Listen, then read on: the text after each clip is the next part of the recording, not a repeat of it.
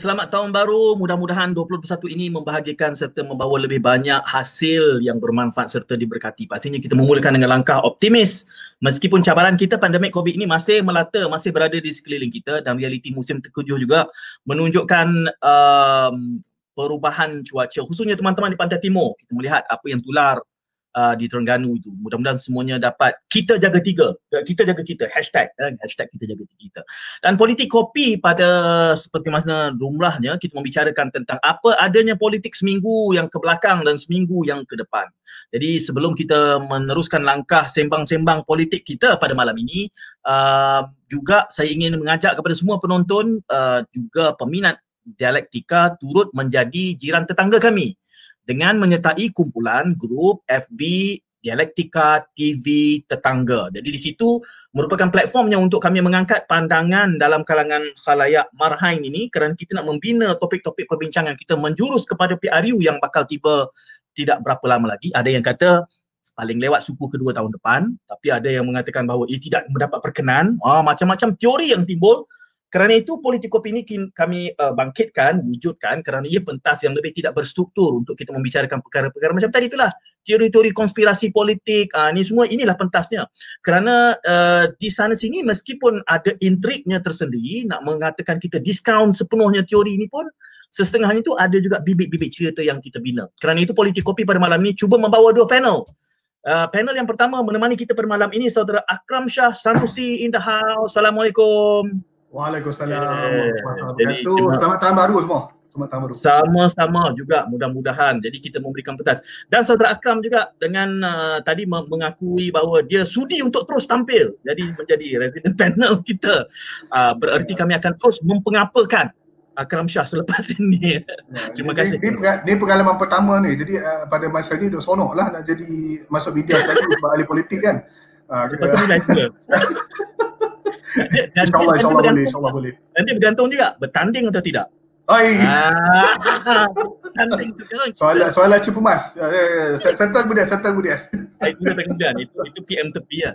Namun begitu uh, Akram ya, saya juga ingin memohon maaf kepada semua yang ternanti-nantikan kerana kita sudah pun mengedarkan poster mengatakan saudara Akram Shah akan digandingkan dengan Isyamuddin Rais tapi disebabkan oleh technical glitches on our part. Itu salah kami dan saya dengan ini saya rasminya memohon maaf kepada saudara Isyamuddin Rais uh, terdapat kesilapan uh, dalam koresponden kita dari Hisham Mudin tidak dapat hadir uh, tidak dapat digandingkan dengan Akram Shah. Cumanya Hisham Mudin Rais bersetuju minggu depan Jumaat uh, selagi hayat di kandung badan insyaAllah bismillah kita akan bersama Hisham Mudin Rais dalam politik kopi.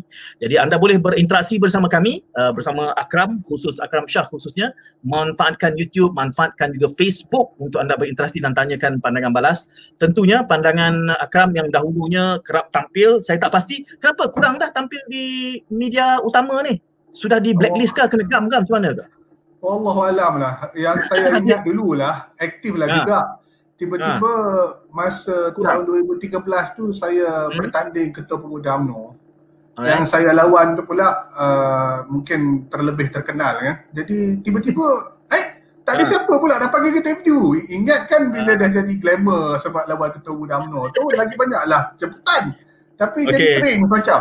Uh, tapi ha tak apalah mungkin tu rezeki kan uh, ya, tapi, tapi ini mula, bila tampil ini bila tampil semula ni ada ada bibit-bibit akan ah wallah wallahu malah saya pun uh, saya pun agak agak uh, terharu jugalah kita suatu dalam kajian uh, apa kata harapan ya masa kata harapan hmm. dulu uh, kita mula terbit balik dalam dalam dalam media ni uh, hmm. dengan jawatan yang kita ada relevan relevan sikitlah untuk terbit balik yeah.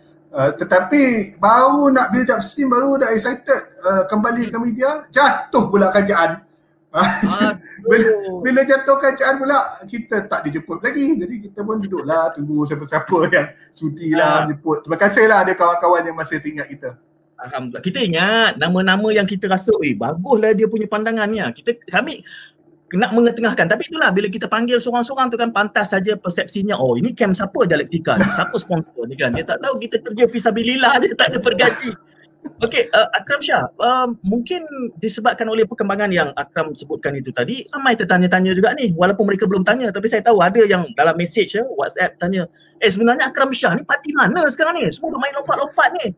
Uh, jadi kalau okay. nak buat deklarasi awal, Saya sebenarnya tak pernah uh, uh, uh, menjalani pengalaman lompat parti sebab biasanya bila dia orang label lompat parti tu bila dah ada jawatan. Uh, okay. jawatan dalam dalam ni dalam wakil rakyat lah. Uh, hmm. Saya uh, lama dalam UMNO daripada umur yeah. 19 tahun uh, dan keluar UMNO uh, sewaktu kita menubuhkan parti bersatu. Dan saya okay. antara tujuh orang yang menaja parti bersatu dulu.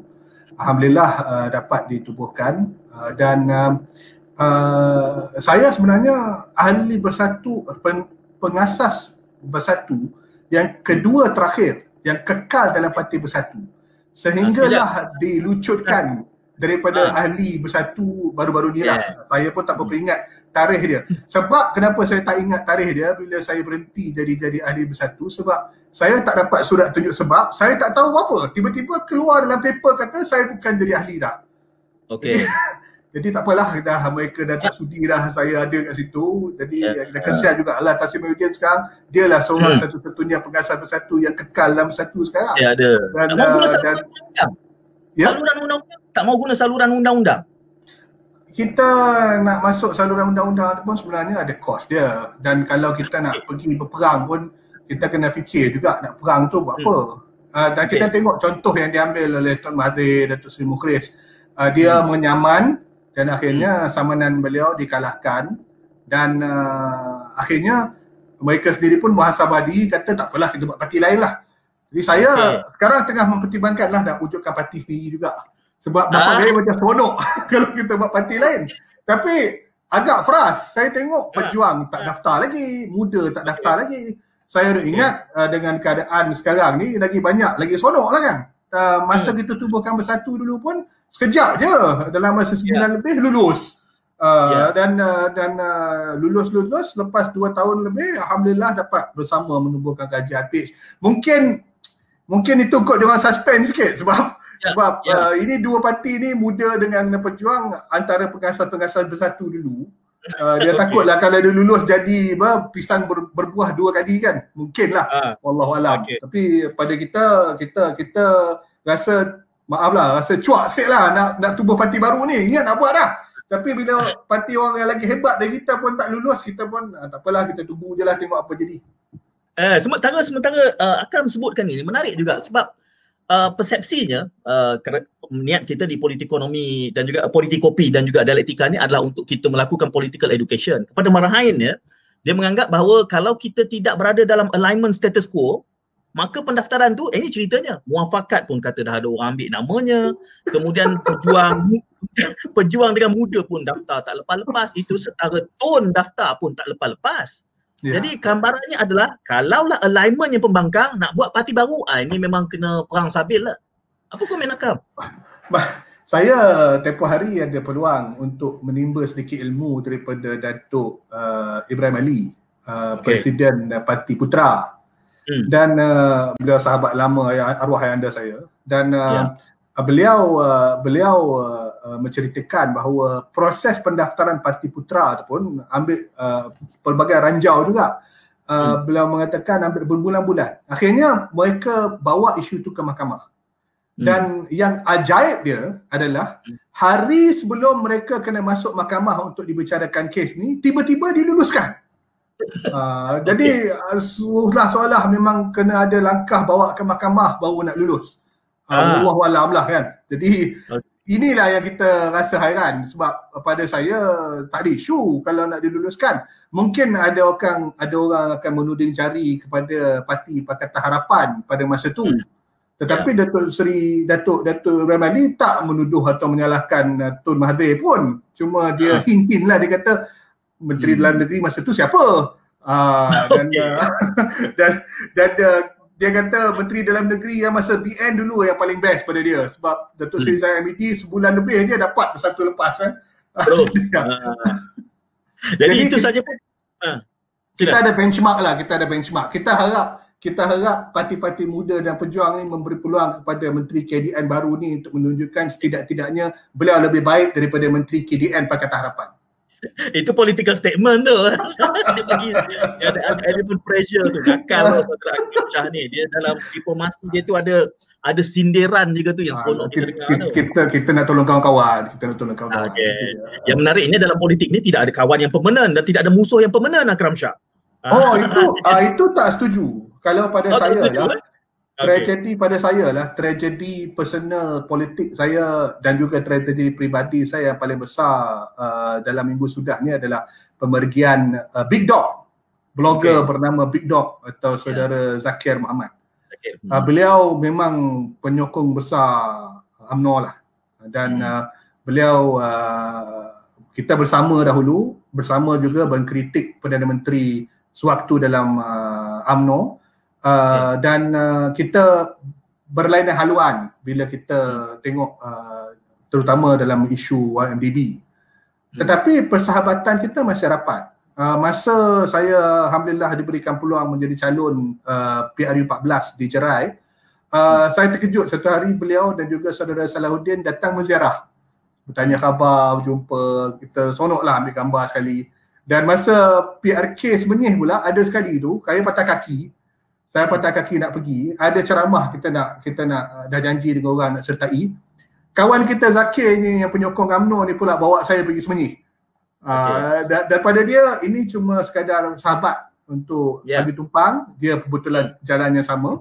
Tak adalah Okay. fikiran macam nak sabur politik ke apa ke tak ada. Jadi Uh-uh. pada saya kita kena ada um, kita kena ada maruah. Kita kena ada Hmm. honor lah when it comes to Okay. kita punya politik.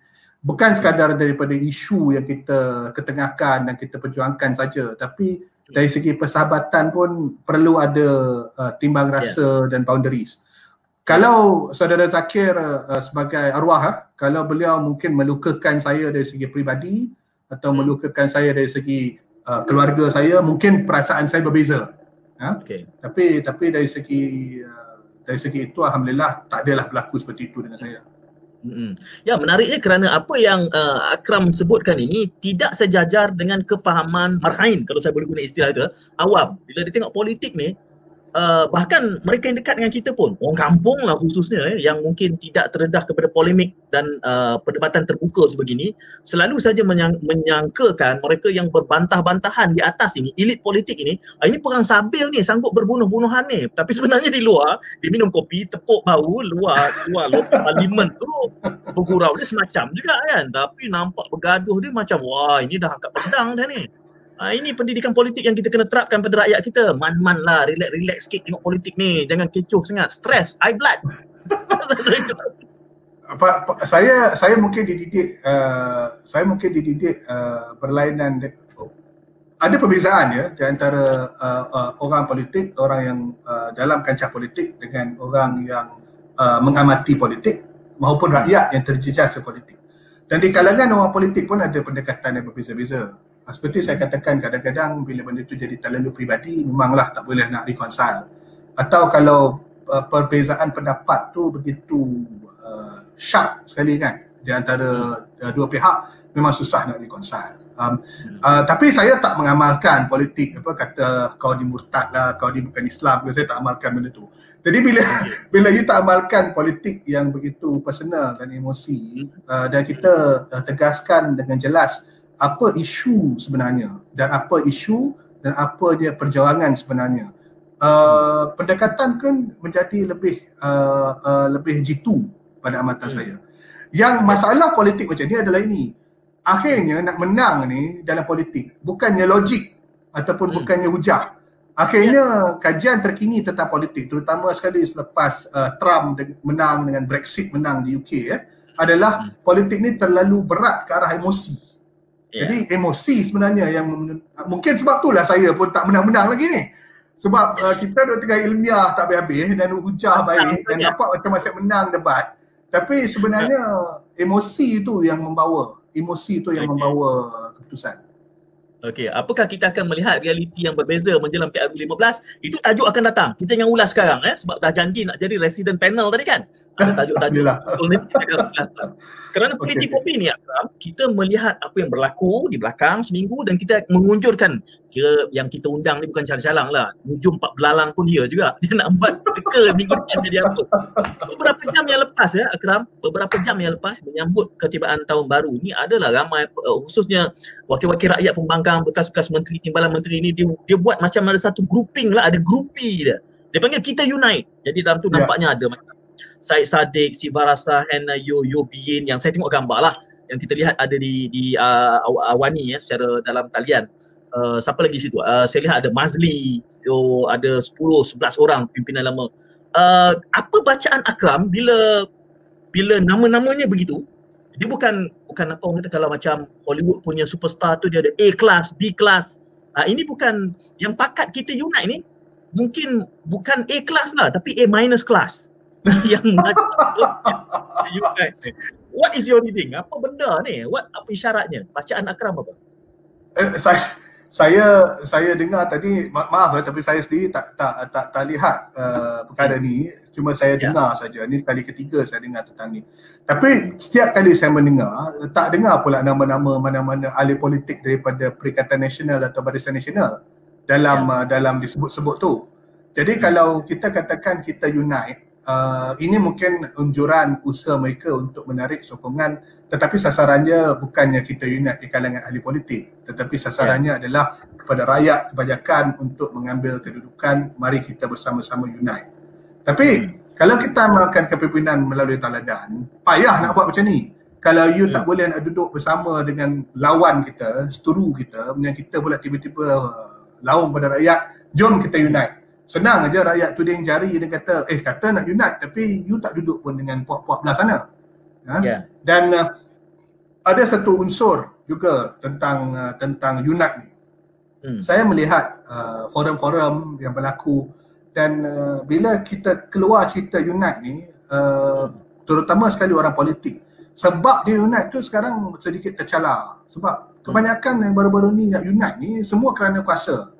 Uh, yeah. Contoh, di uh, di Perak uh, berlaku kejatuhan MB itu berlaku bukan minggu lepas tapi baru-baru ni keluar pengakuan pula daripada apa tu YB Anthony Lok mengatakan bahawa di Perak mereka bersetuju untuk memilih MB baru dan juga membawa apa tu uh, bajet baru bawah tema supply and confidence. Ah uh, okey. Uh, menarik, menarik. Sebab apa? Boleh unite. Tapi hmm. tu kenapa? Unite tu sebab supply and confidence. Nak dapatkan belanjawan. Um, okay. le- tapi lepas tu tak ada pun kata kita lepas tu nak unite lagi. Uh, tak ada apa garanti mengatakan kita akan unite. Dan um, uh, mungkin mungkin uh, kita lihat ada keikhlasan di sebalik tu. Dia kata, yalah kalau tak ada bajet ni sekarang zaman COVID-19, krisis dan sebagainya. Tetapi yang membuat orang menjadi lebih sinis uh, oh untuk perkara ni you boleh unite tapi untuk benda-benda lain tak boleh dan kenapa sekarang aja boleh unite uh, yeah. kenapa masa sebelum-sebelum ni tak boleh unite dan kalau kehadapannya macam mana jadi um, saya rasa kalau kita nak betul-betul melihat ahli-ahli politik ni mendapat kredibiliti sikit lah bila mereka melayangkan perkara-perkara macam unite ni kita kena buktikan okay. antara kita dulu Mm-mm. Ya, mungkin kalau kita lihat bacaannya apabila yang mengajak kita unite dalam kalangan uh, bekas menteri dan timbalan menteri ini uh, daripada kelompok pakatan, mungkin ia memberikan isyarat bahawa sebenarnya mereka memerlukan satu kepimpinan yang disepakati. Sebab nampaknya macam pakatan pun debat soal who should lead ini pun tak selesai juga dengan kerap. Ya, yeah, I actually have a, uh, saya actually ada masalah besar tentang isu uh, siapa patut lead ni. Sebab apa? Kita punya naratif uh, politik seharusnya bukannya terlalu tertumpu kepada siapa jadi ketua. Uh, kita patut lebih menentu kepada apa isunya dan kenapa rakyat harus menyokong kita tentang isu tersebut. Um, kalau kita lihat pola uh, perubahan politik emosi yang saya katakan tu, uh, kalau kita lihat pola politik emosi, um, hmm di Amerika Syarikat kita dapat keputusan perubahan presiden baru-baru ni. Uh, ramai orang kata yang Trump kalah dan Biden menang ni adalah natural atau uh, hmm. sudah tentu kerana kerana Trump image dia di luar kita teruk. Tapi ya. sebenarnya yeah. kalaulah bukan kerana uh, salah uh, urus uh, COVID-19 oleh Trump. Hmm. Kalau lah yeah. kalau lah bukan kerana krisis COVID-19 ni timbul sekalipun. Silap-silap Trump menang. Sebab hmm. sebelum COVID-19, ekonomi Amerika Syarikat kedudukannya cukup hebat. Mereka hmm. bawah pimpinan Trump sudah mula menang lawan uh, China.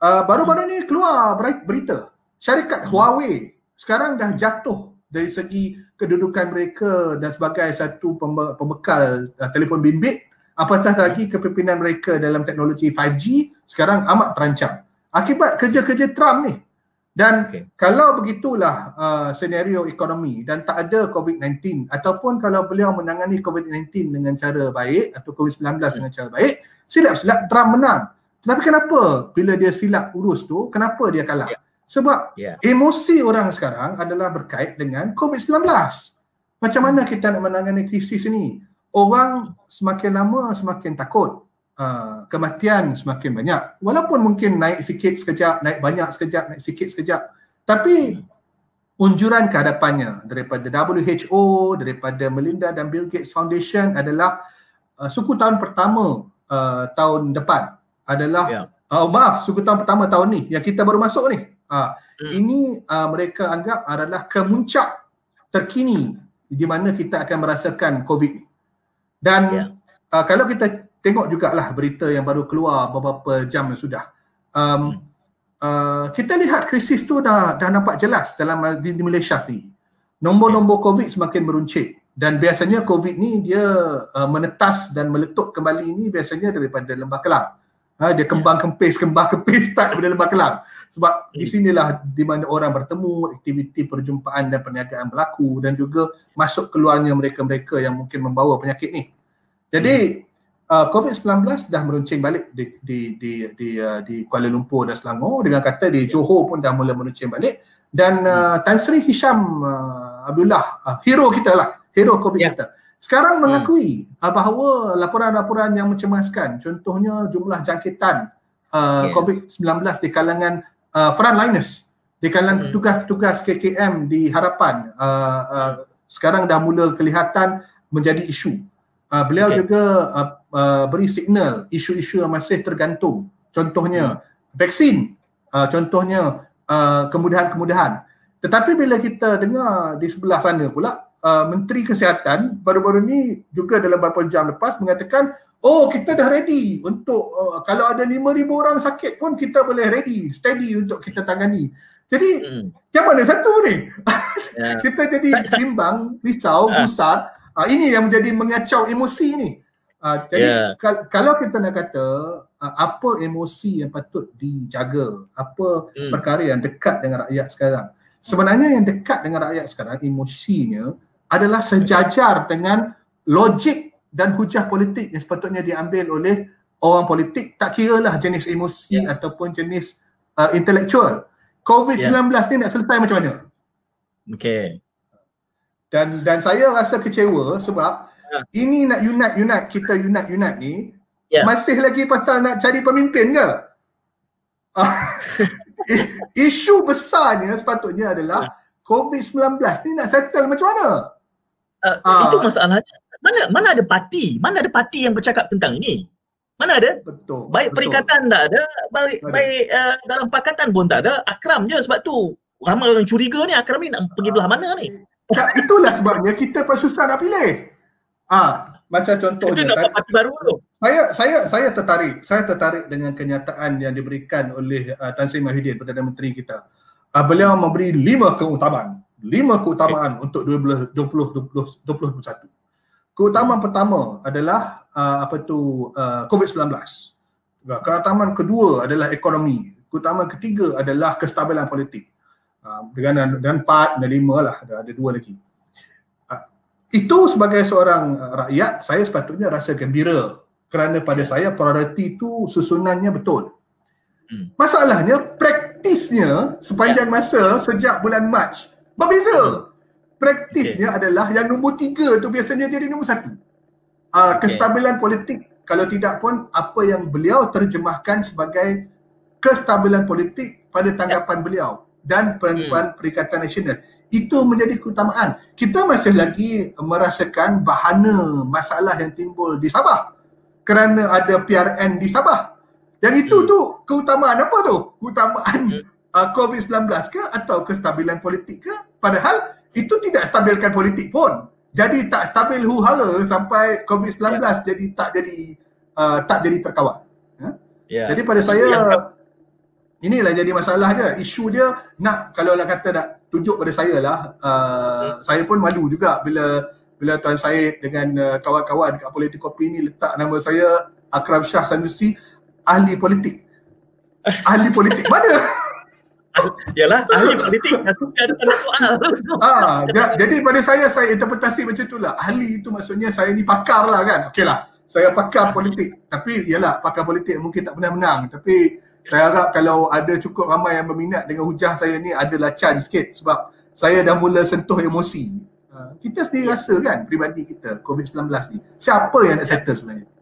Eh, menariknya kerana uh, bila saudara uh, Akram mula menghujahkan ini bagi contoh kepada Trump uh, dan kita tak boleh lupa uh, Trump pun dapat 70 juta undi 70 tau. Betul, kalau dia kumpulkan gerombolan sebesar itu berarti dia masih popular walaupun dia tewas. Betul. Ya. calon presiden kedua paling banyak undi dalam sejarah Amerika Syarikat selepas Biden dunia dunia dah nak kiamat dah kata orang. dia dah jadi congak dia lain. Cuma eh saya nak bangkitkan tadi soalan saya tadi bila kita cakap tentang beberapa uh, pemimpin uh, politik bekas menteri dan timbalan menteri katanya ada 10 11 orang yang yang menggunakan uh, tagar eh, tanda pagar uh, kita unite ini menggambarkan soal kepimpinan yang nampaknya kelang kabut di belah pakatan. Jadi seolah-olah mereka nak bagi isyarat kata we need a, we need a very solid leader untuk memimpin dan Akram meminta sebalik mengatakan bahawa oh isunya bukan soal memimpin tetapi soal isu. Dan saya bangkitkan tadi. Saya kata tak ada parti pun yang sebenarnya bersungguh menangani isu dan bila mereka mendefinisikan keutamaan selalu saja keutamaan itu memihak kepada tafsiran mereka yang boleh memenangkan mereka. Dan soal siapa yang boleh memimpin di antara kedua-dua belahan kalau kita kata seolah-olah macam dua belahan lah walau dah jadi tiga belahan dah ni kan? Soal pakatan ke perikatan ke dua-dua ini number one leader ni bermasalah. It's debatable who actually leads. Tetapi rakyat hari ini rakyat hari ini tak nampak uh, benda yang jelas siapa yang sebenarnya memimpin dengan congak-congak yang ada ini. Jadi kritik soal siapa-siapa tu kelihatannya menimbulkan bahana seperti yang kita hadapi sekarang lah. Nobody really commands, baik di belah pakatan, baik di sebelah perikatan. Komen uh, Akram? Pada saya, um, uh, let's let's let's try be fair at the same time. Dan saya okay. pasti bila saya cakap macam ni akan ramai orang maki saya. Sebab okay. apa? Saya nak bagi contoh, dah. saya nak bagi contoh seorang manusia yang uh, pada masa ada kuasa dan kuasa beliau terhad dan cuma memegang kuasa tersebut pada beberapa hari sebenarnya satu perkara je utama yang beliau buat yang hmm. sebenarnya menunjukkan prioriti beliau. Okay. Manusia tersebut nama dia Tun Dr. Mahathir. Okay. Tempohnya adalah tempoh beliau jadi Perdana Menteri interim. Ingat tak? Dia letak jawatan, ya, dia letak Tun Dr. Mahathir letak jawatan, lepas tu dilantik semula jadi Perdana Menteri interim. Sehinggalah Perdana Menteri yang baru dilantik yang Sri Muhyiddin. Yeah. Apakah perkara satu-satunya perkara yang beliau laksanakan yang sepatutnya orang melihat sebagai satu teladan. Ini tak ada tak ada uh, kabinet, tak ada apa-apa, cuma beliau dan uh, civil service yang tinggal dan beliau ada masa cuma beberapa hari. Dan perkara pertama beliau lakukan selain daripada cuba dan susun balik politik ni adalah beliau dapatkan kelulusan dan mengumumkan bajet untuk COVID-19 20,000 juta yang pertama. Yeah. Itu sebenarnya jasa besar beliau apabila Tan Sri Mahyudin masuk dalam pejabat sebagai Perdana Menteri pertama, Tan Sri Mahyudin boleh membantu menyelamatkan kita semua dengan berbagai-bagai usaha kerana modal 20,000 juta tu dah ada. Okay. Jadi pada saya, ini bukannya itu sebenarnya apa yang saya carikan sebagai pimpinan. Saya carikan atau dan saya harap dan saya haraplah ini sebenarnya dalam isi hati benak sudut hati setiap rakyat Malaysia. Okay. Apa keutamaan yang kita nak pemimpin kita? Setiap hari berjumpa untuk selesai kemelut ni. dan setiap minggu sekurang-kurangnya kehadapan masyarakat dan menyatakan kita sekarang status macam ni dan kita okay. sekarang kehadapan macam ni. Kira lawan politik kopi lah. I mean, kita minta maaf tuan Syed lah. Kita ni cakap sembang derah ya. Tapi kata, tapi apa? Sembang derah lah. Tapi kuasa tak ada. Ha? Okay, kalau, kalau kita bersaing pada masa sama dengan Perdana Menteri Malaysia yang menghadap rakyat setiap minggu selama sejam untuk menceritakan isu yang berlaku minggu sudah dan isu beliau akan tangani minggu ke hadapan. Saya rasa kestabilan politik selesai. Tak ada tak ada wakil rakyat yang berani nak nak kacau Perdana Menteri yang buat kerja lagu tu. Hmm. Tak apa, Jadi, Akram pujuklah, pujuk Perdana Menteri tampil dalam politik kopi. itu kerja kartel-kartel politik ini. Cuma uh, bila disebutkan ini ya, Tun Mahathir juga meremehkan ada satu yang tular. Saya kira ramai yang menerima itu. Uh, dia meremehkan bila kata nak berpakat semula dengan Datuk Seri Anwar dia kata apilah. Uh, jadi ini juga menggambarkan macam sudah. Tapi itulah pada saya pada hemat saya orang politik ni dia tak ada istilah patah arah. Dia pragmatik. Kalau perlu berkawan balik, dia duduk balik. Jadi kita jangan tension sangat lah dengan ayat-ayat macam ni ya. macam mana dia, akan membuat? Dia, dia kata patah arang tu setiap ahli politik sebenarnya ada dia punya garis patah. Kalau kita lihat uh, kalau kita lihat yang terkini kita tengah sembang Tuan Mahathir ya. Jangan ada orang yeah. maki saya lagi sebab seronok cakap pasal Tuan Mahathir. Uh, pada saya saya lihat Tuan Mahathir ni patah arang dia jelas dengan mereka-mereka yang kleptokrat ni. Okay. Uh, beliau sepatutnya dah dapat jadi PM balik ni. Uh, dengan hmm. gagasan baru bawah uh, tim Perangkatan Nasional ni dan dengan dengan majoriti lebih banyak. Tetapi beliau kata tidak sebab tak nak duduk ni dengan ya. dengan mereka-mereka yang ada yang ada yang ada uh, case dan, dan dan beliau berkali-kali berkata benda sama. Beliau juga berkali-kali mengatakan eh ini uh, Tan Sri Mahidin uh, saya tak setuju dengan beliau kerana beliau bersedia bercakap dengan mereka dan okay. uh, Tuan Mahathir kata ini akan jadi masalah. Memang betul masalah sebab apa? Dalam beberapa bulan lagi Datuk Seri Najib uh, akan kalah rayuan dan masuk jail. Yeah. Hilang hmm. satu lagi uh, ahli parlimen. Uh, lagi tak stabil politik. Ni Datuk Anan, uh, Datuk Seri Tengku Anan pun dah kena. Nanti lepas yeah. ni Datuk Seri Syed Amidi pula. Macam mana nak nak sustain? macam mana nak stabil politik dalam scenario macam tu? Yeah. Dan yang saya faham juga pada beliau yang kerunsingan beliau tentang perkara ni adalah uh, beliau terasa uh, terlalu banyak memukan tentang siapa jadi ketua. Uh, hmm. Padahal uh, kalau kita lihat belanjawan, belanjawan. Belanjawan 2021 kalau ikut emosi rakyat Uh, yeah. Terutama sekali kalau kita lihat kalau rakyat betul-betul faham lah belanjawan tu. Masalahnya belanjawan ni pun mungkin rakyat kamp, orang kampung pun mungkin tak ramai yang betul-betul faham. Tapi hmm. kalau tengok belanjawan 2021 ni tak patut tak patut menang kelulusan uh, okay. kerana dia ada elemen-elemen uh, COVID-19. Saya harus beri kredit kepada wakil uh, pada uh, Menteri Kewangan kita uh, Datuk Seri Tengku Zafrul sebab uh, COVID-19 pun disebut banyak kali dalam ucapan beliau. Masalahnya banyak distraction. Hampir satu bilion ringgit nak dibelanjakan untuk bina bangunan baru dekat Putrajaya. Bangunan kementerian baru dekat Putrajaya nak bina baru. Uh, hmm. Nak dekat satu ribu juta bajet. Jauh lagi banyak daripada bajet jasa. Yeah. Bajet jasa dikurangkan tapi bukan dihapuskan. Uh, selain daripada tu banyak benda-benda lain juga yang cacat cela tentang belanjawan ni. Ada yang baik, bukan tak ada yang baik, ada yang baik tapi boleh dipusalkan. Dan macam mana boleh lulus kalau macam tu? Mm-hmm. Tapi mm. yang masa nak bangun untuk lawan tak bangun. Tak cukup yang bangun. Keluar pula uh. cerita kata ada taktik konon tak nak bangun. Kemudian uh. katanya ada numbers. Uh-huh. Kalau lah saya umur 95 tahun, dan saya hmm. tahu macam mana parlimen tu berjalan sebab saya dah duduk dalam parlimen tu lagi lama daripada semua orang dalam parlimen tu. Tak ke saya rasa fras? Dan okay. bukan saja beliau fras, Tengku Razali Hamzah pun fras. Jadi orang-orang lama politik kita yang umur 80 ke atas ni semua fras. Okay. Sebab apa? Yang pemimpin yang lapisan 70-an ni nampak gaya dah ada masalah. Okay. Ya, barulah uh, kawan-kawan bila kami kata panggil Akram Shah dia kata oh itu pejuang tu dan nampaklah macam pejuang tu kenyataan dia keluar saya saya saya tak kata saya pejuang sebab apa uh. kalau saya kata pejuang nanti dia orang tangkap sebab pejuang ni tak lulus lagi Nanti dia kata sokong tonton haram. Tak boleh, tak boleh. Uh, tak ada. Saya mungkin pada masa ni mirip pejuang. Mirip. Hmm. Mirip kenapa? Okay. Sebab hmm. it makes sense. it makes right. sense. You know, pada saya it makes sense. You tak okay. okay. Kalau nak tanya saya, mana lagi yang saya mungkin uh, boleh boleh rasa uh, mirip? Saya boleh mirip PSB. PSB bangun.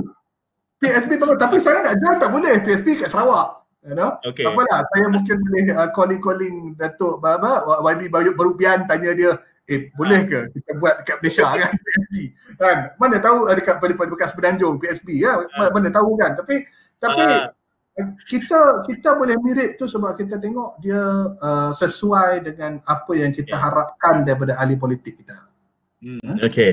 Nah, nampaknya sesi politik kopi pada malam ni jadi sesi marketing ya. Sedang pitching ni. okay. Akram ada peminat uh, Akram ni gamak ni Hamdan ni, tak tahulah hmm. mungkin Akram dapatkan pada Hamdan tolong angkat sikit agaknya. Saya tak tahulah tapi saya angkatlah soalan ini.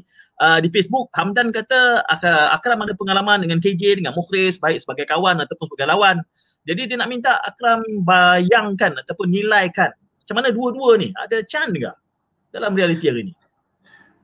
Saya sebenarnya mempunyai harapan tinggi kepada pemimpin-pemimpin uh, muda kita. Kita tak perlu sebut nama lah ya sebab hmm. kalau saya kata Datuk Seri Mukhris, saya kata uh, YBKJ nanti dia orang kata pula kau ni memang sayang seorang tak suka seorang lagi. Uh, malah saya pilih someone completely uh, out of out of the blue yang orang tak akan sangka. Uh, Henayu Oh, NIU okay. bila bila tidak dipilih menjadi menteri dalam kabinet hmm. Pakatan Harapan saya cukup kecewa. Saya cukup hmm. kecewa. Dan beliau membuktikan berkali-kali bahawa uh, beliau uh, seorang yang ikhlas melaksanakan tugas bukan sekadar boleh sampai bergaduh-gaduh dengan menteri penuh eh untuk okay. mempertahankan uh, kehendak rakyat dalam kawasan uh, parlimen beliau segambut. Tetapi hmm. sebagai seorang ahli parlimen saya rasa beliau boleh dicontohi dengan cara beliau bergiat untuk membantu rakyat sementara COVID-19 ni. Hmm. Jadi saya tak ada isu. Kalau political reality dalam Malaysia membenarkan Hena Yuh menjadi calon Perdana Menteri kita, saya sokong. Cuma hmm. isunya political reality Malaysia tidak tidak membenarkannya. Ha, jadi hmm. itulah itulah itu kita, itu kita, kita terpaksa terima. Tetapi kalau lah kata kalau lah kata perwatakan yang kita nak hmm. yang ada keupayaan dan ada that passion untuk memperjuangkan sebenarnya apa yang penting untuk rakyat. Ya, kita perlukan pemimpin muda seperti ini bukan sekadar terampil dengan sendirinya tetapi diberi ruang untuk hmm. ke atas. Okay. Budaya lama yang ada dalam UMNO yeah. dan saya rasa juga ada dalam parti-parti lain adalah hmm. apabila tiba masanya pemimpin yang lama ke belakang untuk membuka jalan pemimpin baru naik. Hmm. Ha? Uh, sejarah uh, kali terakhir kita ada uh, apa krisis besar dalam kepimpinan Malaysia sehingga berlakunya perubahan maaf kali pertama ber, berlakunya perubahan kepimpinan Malaysia. Tengku Abdul Rahman sebagai Perdana Menteri uh, apabila diisytihar darurat membuka jalan untuk Tun Abdul Razak menjadi pengurusi Magiran. Hmm. Akhirnya selepas dia, dia serentak Tun Abdul Razak pengurusi Magiran Tun Abdul Rahman Perdana Menteri. Bila sampai masa yang sesuai, Tun Abdul Rahman letak jawatan Perdana Menteri. Hmm. Dan okay. Tun Abdul Razak naik menjadi Perdana Menteri. Itu budaya yang begitu baik. Jadi kalau dalam senario sekarang ni kita tengok sepatutnya ada usaha seperti itu. Lapisan okay. 70-an ni saya rasa saya rasa sebab Tuan Mahathir sendiri dah sebut beberapa kali beliau sedia untuk memberi laluan lagipun beliau menyatakan pada ramai orang beliau mungkin tidak bersedia dengan umurnya uh, Tengku Razali pun mengatakan perkara yang sama tetapi ya. yang 70-an ni nampak gaya masih mahu uh, yang saya suspend sekali ni adalah yang 70-an tetapi tidak pun jadi presiden parti dan menunggu masuk penjara. Yang itu pun nak lagi. jadi jadi kalau dalam senario tabiat macam tu, hmm. macam mana yang muda-muda ni nak diberikan peluang untuk naik? Dan okay. Saya, saya nak saya nak kutip apa yang Akram sebut soal realiti politik itu. Pada bacaan kami di dialektika, realiti politik itu tidak tumbuh di dalam vacuum. Dia tidak tumbuh dalam lakuna. Dia membudaya disebabkan oleh struktur yang ada kalau struktur itu diruntuhkan dan diubah, direform, kita akan dapat nama-nama muda yang segar. Banyak sebenarnya kita boleh tunjuk. Dua-dua belah ada pemimpin yang muda ni. Tetapi budaya yang ada ni sudah mengakar kalau tidak ada dananya, poketnya cetek, dia, dia ah, panjang lah ni. Dia akan saya, jadi Okey, saya, saya, saya beginilah. Uh, pada pada yeah. saya, pada saya hmm. kita perlu buka ruang untuk orang muda naik. Tetapi okay ia berbalik dan ber, ber, berkitar juga sekitar apa keperluan sedia ada. Um, hmm. uh, kita sekarang ini sebuah krisis uh, hmm. dan kita cuma ada uh, seorang uh, individu dalam parlimen yang pernah jadi Perdana Menteri dalam krisis dan keluar berjaya dengan cemerlangnya menangani krisis. Hmm. Uh, Tan Sri Mahidin malangnya masih belum teruji dalam krisis. Tetapi hmm. dalam kabinet beliau ada seorang yang pernah terlibat dalam, dalam dengan mendalam dalam krisis ekonomi uh, yang saya rasa kecewa tidak begitu terlelas ter, terserlah. Uh, maksud saya Tok Pa lah. Ha, okay. Datuk Seri Mustafa Muhammad. Kenapa hmm. beliau tidak lebih terserlah ke harapan? Jadi ya kita perlukan lapisan muda ni naik. Dalam krisis hmm. sebenarnya peluang besar untuk kita naikkan mereka. Tetapi mm-hmm. pada masa sama kita perlu ada pengalaman yang uh, menjadi sandaran kepada mereka. Um, mm-hmm. Nak pilih kalau kita kata uh, yang 70-an masih masalah, yang 60-an pun kiranya cukup muda sebenarnya. Uh, macam. Datuk Seri Syafiq Abdal kan, orang kata orang Sabah. Uh, kenapa yeah. kita tak sebut-sebut nama dia? Uh, kemudian masuk pula lapisan selepas itu Datuk Seri Mukhris. Yeah. Kemudian lapisan yeah. selepas itu pula kan. Jadi ada banyak calon seperti uh, uh, uh, Tuan Syed cakap tapi uh, struktur sekarang mungkin tidak membenarkan kerana kepedihan politik dalam emosi ahli-ahli politik itu sendiri. Hmm. Sekarang yeah. saya duduk tanpa ada parti. Jadi saya boleh seronok. Uh, dan okay. saya tak boleh rasa kecewa bila Tuan Syed kata dua-dua belah tapi tak tunjuk pada saya. jadi jadi itu itu tetapi itu membenarkan saya untuk jadi lebih objektif alhamdulillah yeah. dalam perkara ni kenapa hmm. ini ya objektiviti yang sebenarnya dikejar-kejarkan oleh uh, masyarakat kita kalau okay. macam uh, kita unite eh, kalau hmm. pergerakan tersebut berjaya membawa pemimpin-pemimpin tokoh-tokoh muda daripada hmm. uh, Perikatan Nasional atau Barisan okay. Nasional Ha. Mm-hmm. Saya rasa ia akan lebih memperkayakan kedudukan itu. Kalau boleh ada wakil-wakil dari Sabah dan Sarawak, uh-huh. itu pun tak disebut-sebut. Mana ya. tokoh yeah. muda dari Sabah dan Sarawak yang sepatutnya kita tonjolkan sekarang? Ya? Ada, uh, ada. Cuma saya tak sebut nama lah. Oh. kalau saya sebut nama nanti sama juga. Maka dia kata, oh okey, dialektika ni menyokong. Tapi kalau menemu, kita bila kita menemu bual satu-satu tokoh tu, kalau dia ada buah, kita akan dapat rasa buah tu sebenarnya.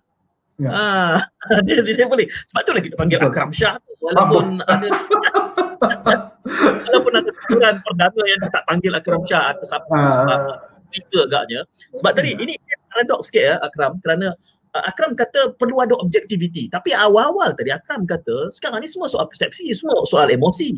Emosi ah. mana objek dia tak ada, tak ada. Pada, pada masa ni saya rasa ada peluang sebab ada, ada confluence. Benda okay. yang penting sekarang adalah COVID-19 dan benda okay. yang penting tersebut menyentuh emosi. Saya beri perbandingan di antara itu dengan 1MDB. Hmm. 1MDB dulu sebagai satu isu sebenarnya tidak menyentuh emosi. Untuk okay. menyentuh emosi, Tuan Dr. Mahathir Muhammad kena berjalan di serata kampung untuk menyatakan uh, ini adalah isu besar, uh, mereka menyamun. Ha? Beliau hmm. direct dengan bahasa kampung. Tetapi bila kita turun ke bawah, itu pun sebenarnya bukan sebab besar mereka menyokong Tuan Mahathir. Mereka sokong okay. Tuan Mahathir kerana Tuan Mahathir. Ha, hmm. Ataupun ada yang menyokong kerana mereka terseksa dengan GST. Ha, eh? Jadi kita guna kempen, bahan kempen utama kita sebenarnya bukan yang paling dapat tangkap uh, sokongan. Yeah. Yang kedua, yang ketiga yang tangkap sokongan, yang menyentuh emosi. Sekarang berbeza. Sekarang ni hmm. orang terseksa kerana COVID-19. Tetapi okay. orang politik sibuk tentang siapa, tentang bila yeah. dan kalau kita nak tariklah isu um, uh, saya berikan contoh isu uh, air isu hmm. air uh, saya terasa sangat sebab baru habis selesai potong air Uh, dan, dan ini bukan kali pertama. Uh, Taman Tun Dr. Ma, uh, Dr. Ismail tempat saya dengan keluarga saya tinggal ni dulu ni masyhur tak pernah kena potong air. Jadi kami tengah trauma ni berapa kali potong air dalam masa uh, setahun ni. Dan uh-huh. ia berbalik kepada persoalan, eh kalau sebabnya potong air kerana pencemaran, kenapa berlaku pencemaran tersebut dan kenapa tak ditangkap orang? Uh-huh. Ha, kemudian adakah unsur-unsur korupsi atau uh-huh. salah laku? Tak Hmm. Uh, kemudian sekarang pula ada jadi isu. Isu pula adalah isu uh, masalah pipe. Masalah hmm. pipe kerana masalah pipe uh, kita sekarang ada masalah air. Hmm. Masalahnya masalah pipe ni di Selangor. Hmm. Masalah pencemaran ni pula di Selangor juga. Selangor ni hmm. satu negeri yang dikatakan lebih maju dari negeri lain. Mentalitinya sepatutnya lebih maju dari negara lain, negeri lain. Tapi kenapa ada salah laku? Dan kenapa ada persoalan-persoalan isu-isu yang timbul tentang maintenance part pun tak boleh nak buat. Ia berbalik kepada apa perhatian orang tentang kerja dia. Kerja hmm. tu dia buat betul-betul atau tidak? Atau adakah kerja tu dia buat sambil lewa? Ha, itu satu, yeah. isu kompetensi. Yang kedua, hmm. Adakah mereka berprinsip dalam buat kerja tu? Atau adakah ada korupsi dalam perkara tu? Ha, terutama sekali bukannya yang part ni lah, tapi terutama sekali yang isu air pencemaran ni kan. Ha, ya. itu hal kedua. Ini kerja ya. yang lazim sepatut dibuat harian. Kalau okay. you korup dan you tak kompeten untuk buat ya. kerja harian, macam mana you nak jaga krisis? Ya. Yeah. Ha, pada saya isu ni balik kepada orang yang menjaga kita, orang politik. Prinsip untuk menjadikan tugas harian pun tak ada sehingga hmm. kita boleh tak ada air Yeah. Tetapi kita nak harap mereka untuk menyelamatkan kita daripada krisis yang membahayakan nyawa. Ya. Yeah.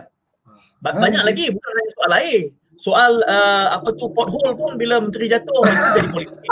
ha, jadi dan kena apa walak JKR saya saya lihat ni bacaan dan juga sikap yang okey uh, itu satu perkara. Kita akan panjangkan nanti uh, sebab tadi dah janji nak jadi resident panel kan? Yeah. uh, kalau so, kalau uh, ada yang bertanya, Amir ditanya, dia kata soal ni, uh, politik muda ni bila apa cukur kepala ni sebagai usaha untuk uh, sebut je satu kes tak, sebut je. Tak, pada saya pada saya saya amat berbangga dengan dengan kejayaan beliau uh, okay. kerana mendapatkan uh, komputer. Dan hmm. hal cukup kepala ni, uh, Naza cukup kepala ni sampai orang ambil gambar bukan perkara baru. Uh, yeah. Gambar saya yang pertama dalam satu ha. uh, arena politik adalah hmm. pada umur saya kalau tak salah sekitar uh, lima tahun. Pada hmm. masa tu saya bergambar uh, orang cukur rambut kerana ayah anda menang ahli parlimen Jalur Langkawi buat kali pertama. okay. Dan ada orang nazar untuk cukur rambut, dia cukur rambut, saya ada dalam gambar tu, dia orang ambil gambar, saya duduk kelak orang tu kena cukur rambut. Umur lima tahun, tak faham apa kan. Okey. Hmm. Jadi Nazar cukur rambut sebab berjaya sesuatu tu biasa. Hmm. Tapi pada saya itu tidak uh, menjelaskan atau minta maaf lah Sadiq ni kawan juga.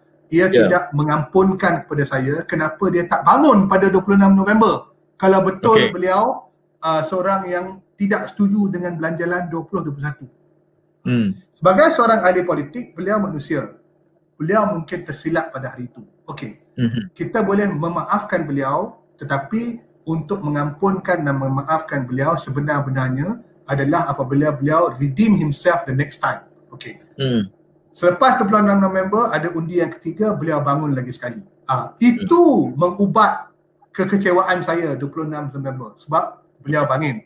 Beliau bangun. Mm. Cukur rambut ni dan uh, sensasi terhadap tu ialah bagus publicity dia dan bagus publicity untuk parti muda.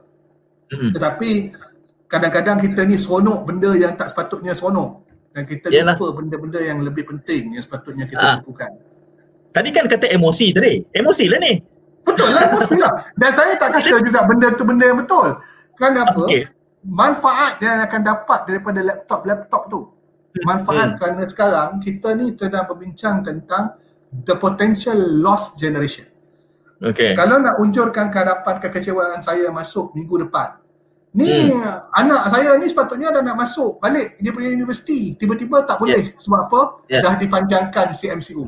Ah, dia okay. sekarang terpaksa masuk online. Ada hmm. benda yang kekurangan bila masuk online sebab apa? Benda-benda teknikal macam lab tak boleh buat. Ya. Yeah. Ha, anak anda saya seorang lagi. Ha, Alhamdulillah ada rezeki menuntut di luar negara. Tak boleh balik ke luar negara buat sementara. Kenapa? Dekat sana, dekat UK sekarang dah tier 4. Maksudnya yeah. apa? Terlalu berbahaya untuk beliau mungkin pulang. Tapi mm. macam mana beliau nak sambung pendidikan beliau bila masanya sampai untuk beliau pulang? Ini yeah. adalah perkara-perkara yang saya harapkan Menteri Pengajian Tinggi boleh ke hadapan untuk menjelaskan. Mm. Ini rencananya. Jangan sampai ke tahap senario yang lepas. Student okay. sampai, bas dah pergi, tengok-tengok uh, sepatutnya tak datang. Ataupun disuruh pula balik. Kan? Uh, uh, itu ya, ini ini ini benda-benda yang kita jadi tension ni sebab yeah. uh, kita anggap benda ni sebagai penanganan isu yang tepat. Uh, dan mm. itu yang saya katakan tadi Tuan Syed. Dia menjulur yep. pada emosi. Kita sekarang ni bila kita nampak benda yang salah laku menteri bukannya daripada jarak begitu jauh kena pada kita uh sekarang ni dan tiap hari kena benda yang sama benda bukan sama maaf kena benda yang berbeza-beza tetapi semua yeah. menjurus balik pada serius atau tidak kita menangani COVID-19. Okey. Bila kita sembang ni dah 50 minit ni banyak topik-topik baru yang kita akan uh, anekdotkan, prologkan. Jadi jangan seriklah. Satu lagi saya nak beri amaran awal-awal pada kawan-kawan ni. Sebelum jadi menteri dia tampil dalam politik kopi. Besok ada portfolio tak jawab mesej siap kita attack dia habis-habisan. Ah, tak okay. apa, Kita, kita kena sedia. Kita kena sedia. sedia. Dah janji nak masuk politik. Dah masuk, masuk betul-betul. Jadi biasalah masuk politik kena seligi sikit-sikit ni. Steady lah kan. oh, kawan, tadi kata seronok kan. Zakir bad dog. Uh, Zakir, apa, big dog kan. Uh, jadi tak apalah cuba mengisi kekosongan big dog tu lah politik kopi ni.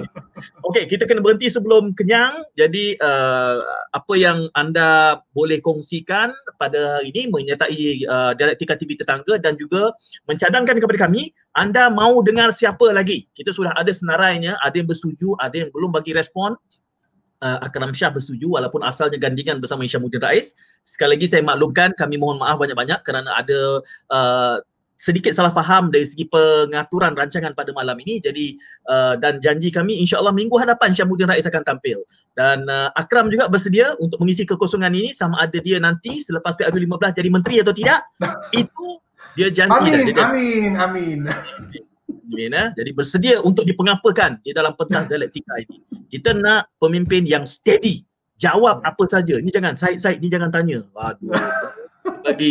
saya tak saya tak kata begitu kan? Tak pernah kan? Sebab belum menteri. Belum menteri. Pada tu menteri besok banyak halangan. Ini amin, amin, amin, amin, amin, Okey, terima kasih kepada semua yang menonton pada malam ni. Terima kasih yang memberikan pandangan. Akram, kita akan uh, set nanti banyak tajuk-tajuk susulan bersama insyaAllah. Okay, sekali lagi ucapkan selamat tahun baru kepada semua. Mudah-mudahan uh, 2021 ini lebih bersemangat kita mengisi agenda pembangunan negara dan juga pembangunan kita. Kita jaga kita. Assalamualaikum. Salam hibah. Assalamualaikum. Terima kasih.